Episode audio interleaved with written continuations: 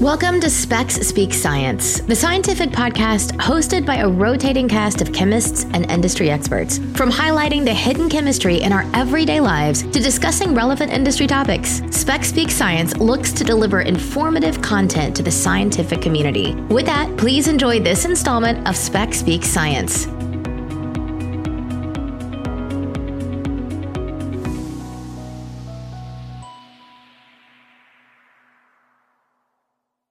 Hi, and welcome to our podcast, Spec Speak Science.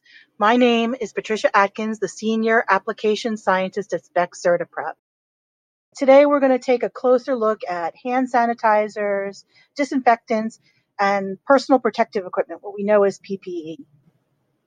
Of course, we've all gotten the advice. We've seen the little CDC graphic that you need to know how it spreads, know how to protect yourself, and how to protect others. That means, of course, social distancing, stay six feet apart, Watch for droplets. We know now that droplets is a root of infection for, for COVID. You want to wash your hands for more than 20 seconds with soap and water and use hand sanitizer that's 60 or 70% or better of alcohol. Avoid touching the face, which can be really difficult sometimes. Avoid close contact. And of course, you want to stay home when you're sick, wear a mask when you're out, and cover your sneezes and coughs. The first thing, let's talk about hand washing. I know this point has been beaten to death a lot, but hand washing is incredibly important because the soap that we use has a polar end and a non-polar end. It has a lipophilic end and a hydrophilic end. So one end loves water, it's going to bond to water, and the other end is going to bond to lipids or fats, like what are in those viral envelopes. So those viruses are contained in that envelope. That envelope is full of proteins and lipids. And so the soap, one end bonds to that lipid structure, the other bonds to the water. It basically breaks the, the virus apart and it physically washes the virus down the sink for you. Now, if you're depending on hand sanitizers like all of us are, you can actually make your own hand sanitizer it's mostly water and alcohol with a few different ingredients, but you want to make sure that the purity of alcohol that you're using is pretty high. So you want about 91% purity of alcohol. That's not 91% alcohol in your hand sanitizer. That means if you pick up a bottle of isopropyl alcohol and you read the bottle and it says it's 30% isopropyl alcohol, that's not what you want to be using to making your hand sanitizer. 91% or better and you want it to be something like an isopropyl alcohol, which is rubbing alcohol, or an ethanol.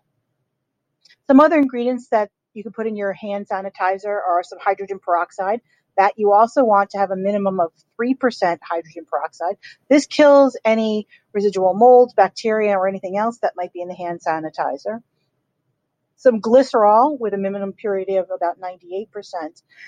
So if you mix all this together and you mix more water into it, you'll get yourself a, a hand sanitizer.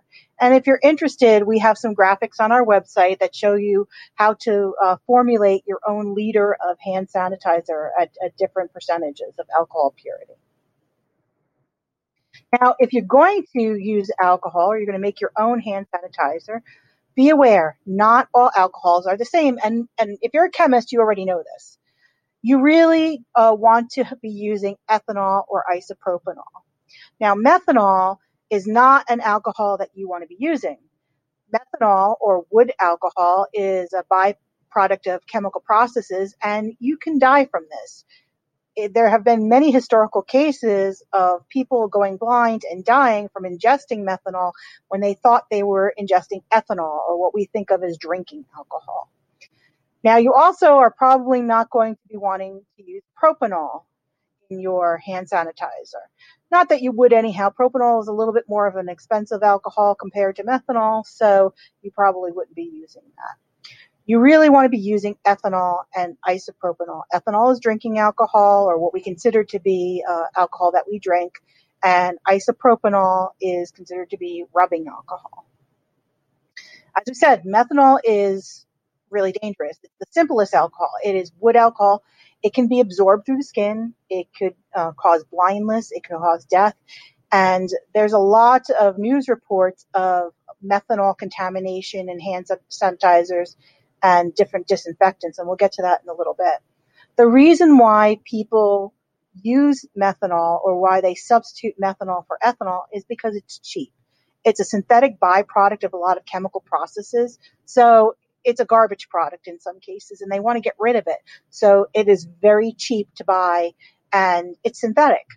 On the other hand, ethanol that we drink, that we use for fuel, usually ethanol additives. These are produced by fermentation reactions. So you have corn or rice or some other um, agricultural material. It is fermented and it produces ethanol. It's a more expensive process. Now, if you see something that says ethanol, but it says denatured alcohol or denatured ethanol, that means they purposely add methanol into it. So if you pick up a bottle of ethanol and it says denatured alcohol or denatured ethanol, that is not something you want to be using for your hand sanitizer. Over the last few weeks, we've seen an uptick in reports of hand sanitizers and disinfectants being um, being alerted to because they contain methanol. The FDA has updates on its website. You can go and there's a whole list of them. I think it's, uh, more than a dozen uh, different companies and like five dozen different brands of hand sanitizers that are being recalled or updated and, and warned about because they contain methanol in it. So if you're going to buy hand sanitizer, buy one from a reputable company. We all know what the, the brand names and scientific uh, resources are. We know what the brand names and cleaning supplies are. Purchase from reputable sources. Check the ingredients. Make sure that the sanitizer is not on that FDA list. Now, a rule of thumb is that most of the banned uh, disinfectants and hand sanitizers are being manufactured in Mexico.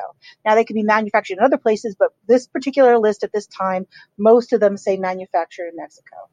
And you want to check with the disinfectants for all the proper ingredients. You want to pick up that hand sanitizer and you want to read isopropyl alcohol or, or ethanol. Cleaning and disinfecting. Again, not all alcohols are the same. Alcohol, uh, ethanol is the base for hand sanitizers. You can also use uh, isopropyl alcohol or rubbering alcohol. Now you can use methanol for laboratory cleaning, but again, it can be dangerous. It can absorb, be absorbed through the skin. It can go through gloves. You don't want to be inhaling methanol vapors. So that would probably be one of the ones you want to stand, uh, stay away from. If you are using alcohols for disinfection, you want it to be at least 70% and you want to leave it on a surface for several minutes. It could be anywhere from as short as one minute all the way up to 10 minutes, depending on the concentration of the material that you're using for disinfection and the surface that you're putting it on. Most uh, COVID 19 exists on different surfaces for different times, anywhere from three hours to three days. So in the air, it could be a, a few hours. On cardboard, it could be a day. Uh, something like a metal or plastic, it could possibly live up to three days. Some other cleaners you'll see are solvents. Well, solvents will dissolve those lipids. It will denature the proteins of that viral capsule and it will, it will destroy the virus. And you also want to watch out with solvents though, solvents, acids, bleaches, things like that, because you could risk damaging your lab surfaces or your home surfaces or wherever you're disinfecting. And you can also um, risk contaminating something. So if you're doing a lab experiment, you might be adding solvent into your lab experiment by using these solvents as cleaners. And of course, bleach, bleach is a very good cleaner, sodium hypochlorite, about 0.1%. You leave it on the surface for a minute, but it is bleach. So just be careful because you're going to bleach whatever surfaces. And if they're porous, you're going to end up with, with some damage to the surface. It's very important that you understand the concentration and suggested contact time. You can go to the CDC, you can go to the FDA and the EPA. They have lists of different active ingredients for disinfectant, things like citric acid, ethanol. Now, if you're using ethanol, the contact time suggested by concentrations is one to five minutes. So if you're using 60 or 70% ethanol, it's going to be closer to five minutes. If you're using 70, 80, 90% ethanol, it'll be closer to maybe to one minute. If you have a mix of ingredients, then it could be shorter or longer depending on the mix of ingredients. If you're using a lower percent of a particular compound, then yes, then you're going to have a longer contact time. Again, you can go to the CDC, you can go to the EPA, and they have lists of different recommended um, active ingredients and the suggested contact time for them. You're also going to want to make yourself a checklist.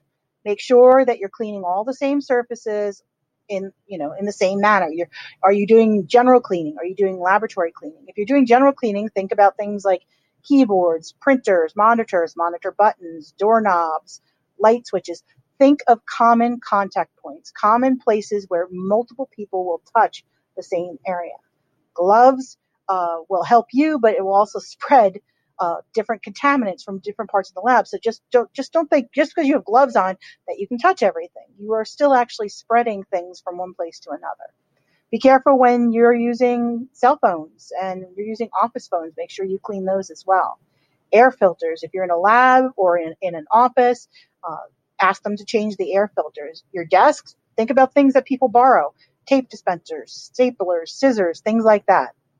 In the lab, your instrument computers, your instrument knobs, buttons. How about that bottle of HPLC mobile phase that you know you, need to make some more mobile phase you go and you pull out from under the cabinet a bottle of methanol but your colleague maybe just used it a, a few minutes before did somebody wipe that down and clean it off how about hood controls? Are you turning the hoods on and off? Are you turning the thermostats up or down? Spigots faucets. So think of those common contact points. Now those of us who do work in the lab, there's different PPE that we use, and then there's some specialized PPE. Unless you work in a clean room, you're probably not looking at sticky mats too often, but sticky mats are mostly to remove environmental contamination and it protects the laboratory or the experiments that are going on in the laboratory. Shoe covers as well. This could be uh, stopping the laboratory contamination from spreading out into the into the rest of the office, the rest of the labs. It can also stop environmental contamination from getting into the labs. So that can kind of protect you, and it can protect the laboratory as well. Clean rooms. You know if you work in a clean room. This prevents particle deposition. So you're not bringing large particles or large amount of dust and other materials into that clean room or that clean lab or that clean space. In some cases, that mostly protects the laboratory experiments and what's going on in that room. But if it's a high enough class clean room, the size of the particles gets smaller and smaller. The amount that's filtered out gets higher and higher. So uh, a very high uh, quality clean room can also filter out viral particles. Respirators.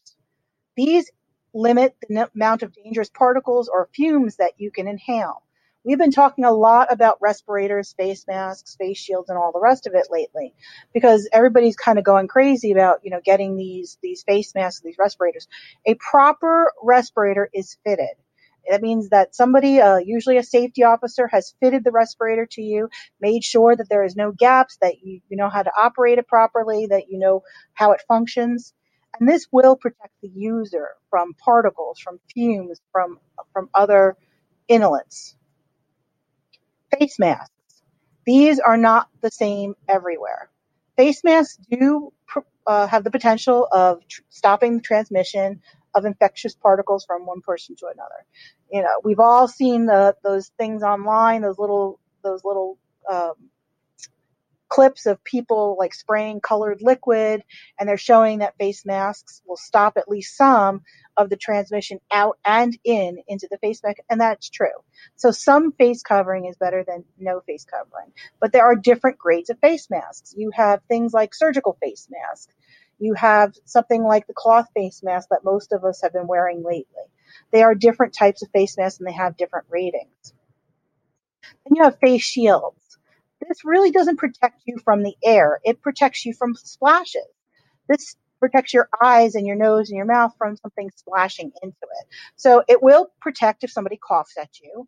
It will protect um, the, the particles that are directed towards your face, but it does not protect you from the air that, that is around it. And it's obviously not airtight, so you're not getting an airtight um, an airtight protection from a, a face shield. As we said, respirators filter particles. We've heard a lot about N95 ratings. That means that 95% of the airborne particles have been filtered out. There are different ratings, like an N100 means 99.97% of particles have been filtered out. And then there's different ratings for if the, the, the respirator is oil proof or oil resistant or not oil resistant. Face masks, again, depends on what type of face mask. They can be very different from that surgical mask to the cloth covering. And then face shields give you the least amount of protection, and this is mostly for, for the splashes. Now, everybody who works in a lab knows about the common personal protective equipment, gloves. This usually protects us from whatever we're working with. But it can also be a source of spread because if you don't change those gloves and you don't watch what you're touching with those gloves, you can transfer infections and, and contamination from one surface to another. Lab coats, this usually protects your clothing, but it also can protect whatever experiments you're, you're doing um, from your personal uh, contamination issue. So if you wear perfume or detergents and things like that, this can be a layer or a barrier to that. And then lab glasses protects your eyes from splashes. Now I want to talk about gloves a little bit. Everybody thinks I'm wearing a pair of gloves, so I'm safe. Well, there are different types of gloves. There are different materials. You have things like your latex gloves, your natural rubber gloves or you have neoprene gloves or PVC gloves or nitrile gloves. So there are all these different types of gloves. And usually a lab only has maybe one or two types of gloves in their lab. So you might only have nitrile gloves in your lab or you might only have latex gloves in your lab. But one size does not necessarily fit all. Anybody who has worked in an organic chemistry lab knows that something like methylene chloride basically permeates almost every type of glove that you have. At the minute you get some on the surface, uh, within anywhere from a few minutes to half an hour, you can actually feel the, the methylene chloride or some, some other solvents go right through the gloves. So let's say you're now using those gloves to clean your lab and you're going to be using ethanol. So I'm got these latex gloves. I put them on. I'm going to use my ethanol based cleaner. Wrong. Because ethanol and and latex gloves are not a good combination. In fact, uh, you're not recommended to use ethanol when you're using latex glove. It has very poor protection. For something like ethanol, you want something like a butyl glove or a nitrile glove, which will give you a little bit more protection. So if you're using ethanol and you're using it to clean, you want butyl gloves or you want nitrile gloves. If you're using is- isopropyl alcohol, yeah, you don't want to be using latex gloves. You have no protection, less than an hour. They're not recommended. But if you use a neoprene glove, you have good protection up to about four hours. If you use a butyl glove, excellent protection over eight hours. A nitrile glove also over eight hours. So depending on what you are using those gloves for, they have different protection factors. Now, if you are very concerned, you can go to a uh, compatibility database. Something like Cole-Parmer has a safety glove chemical compatibility database. You go into that website and you can search for the different chemicals you're using and see what the compatibility for the different glove materials are. So now that you are you're cleaning and you're cleaning your lab, you're thinking, okay, well, am I actually kind of adding more contaminants to my lab? The short answer is probably. You have now introduced acids, like in bleach, or cleaners or solvents. In some cases, people are using steam, and you're adding those to your sensitive experiments. You're adding them to your hoods, and you really should be decommissioning those areas until all the fumes and all of the materials have time to dissipate and, and that area to clear. If you're using steam, make sure you're not using it in a temperature sensitive or water sensitive area because you might increase your contamination there. And some tips are to like check your hood flow if possible, especially if you're using solvents and cleaners. You really want to increase that hood flow if possible. And if possible, change your air filters once you're all finished. You want to remove any porous material before cleaning. Sometimes uh, we'll line hoods with paper towels well, you want to take all that paper towels uh, out of there and you want to make sure you don't put any fresh porous material into that hood until some time has passed and you're able to make sure that none of those fumes have been absorbed by that porous material. You can also use a chemical trap. At SPEX, we have odor eroders. These are chemical traps that will trap fumes and vapors. Also, what we're doing at SPEX is we're introducing a policy of scanning people using an IR thermometer. So an IR thermometer are great because you capture temperature at a distance. It consists of a detector with a readout and a lens, and the lens focuses uh, the infrared uh, to that p- point that you're ma- measuring, and you're going to then get a reading from it. This is called the distance to spot ratio. So that basically means the amount of distance uh, to the diameter of the area of the spot that you're measuring. So the higher the ratio, the more accurate at a further distance in a smaller spot. So with a high distance spot ratio, something like maybe a 10 to 1, that means from 10 inches away, you can measure one inch and that that's the, the accuracy of that distance to spot ratio. You can get an accurate reading. Now, if you are trying to um, read somebody at 10 feet with a one inch spot, but you are uh, 20 feet away, you're not going to get an accurate reading. The good thing is that IR thermometers are non-invasive. They're very portable. They're very affordable. But you also want to make sure that you're using devices that are cleared by the FDA. That means the FDA has approved this type of device for this type of use. But we've also started doing it for health screenings. We have this little self-declaration form. And it, it's basically our contact tracing. Have you been diagnosed? Do you have any uh, symptoms? Were you at any gatherings? Have you been with anybody who's been diagnosed? Have you traveled in ev- any areas? So you go through this health screening to make sure that you're limiting contact. One of the things SPEX CertiPrep has done is introduced uh, PPE supplies. So we're trying to make it easy for our, our customers to be able to get their uh, PPE supplies along with their standards. So we have just introduced disposable face shields, uh, alcohol, hand sanitizers. This is 80% uh, alcohol, so it is a very high percentage of alcohol, and it kills 99.9% of bacteria, germ, and viruses. So this is a, a very effective and safe form of hand sanitizer. We have cotton cloth IPA wipes for your laboratory. These are 70% isopropyl alcohol wipes to clean your laboratory with. They're very heavy duty and they do a great job of cleaning up laboratory and office spaces.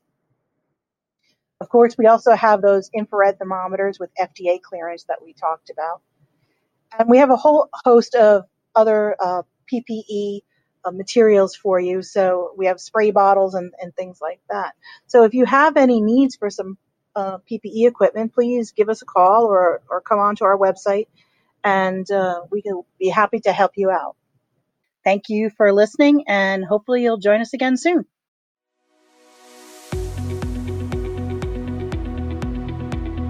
Spec Speak Science is presented by SPEX CertiPrep, a leading manufacturer of certified reference materials and calibration standards for analytical spectroscopy and chromatography. If you enjoyed this episode, please consider rating the podcast and subscribing for future installments. Similar content such as application notes, research studies, webinars, and more can be found at spexcertiprep.com. Thank you for listening to Spec Speak Science, and we look forward to bringing you future episodes.